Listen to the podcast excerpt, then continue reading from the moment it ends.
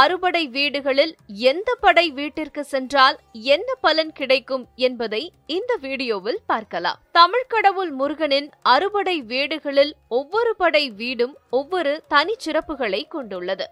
அதில் சனி தோஷம் விலகி குடும்பத்தில் செல்வம் பெருக முருகப்பெருமானின் அறுபடை வீடுகளின் முதல் வீடான திருப்பரங்குன்றம் சென்று வழிபட வேண்டும். வாழ்க்கை மற்றும் தொழிலில் வெற்றி பெற மற்றும் பகைவர்களை வெல்ல இரண்டாம் படை வீடான திருச்செந்தூர் சென்று வழிபட வேண்டும். எல்லா சிறப்புகளும் பெற மூன்றாம் படை வீடான பழனிக்கு சென்று வழிபட வேண்டும். கல்வி ஞானம் பெற நான்காம் படை வீடான சுவாமி மலைக்கு சென்று வழிபட வேண்டும்.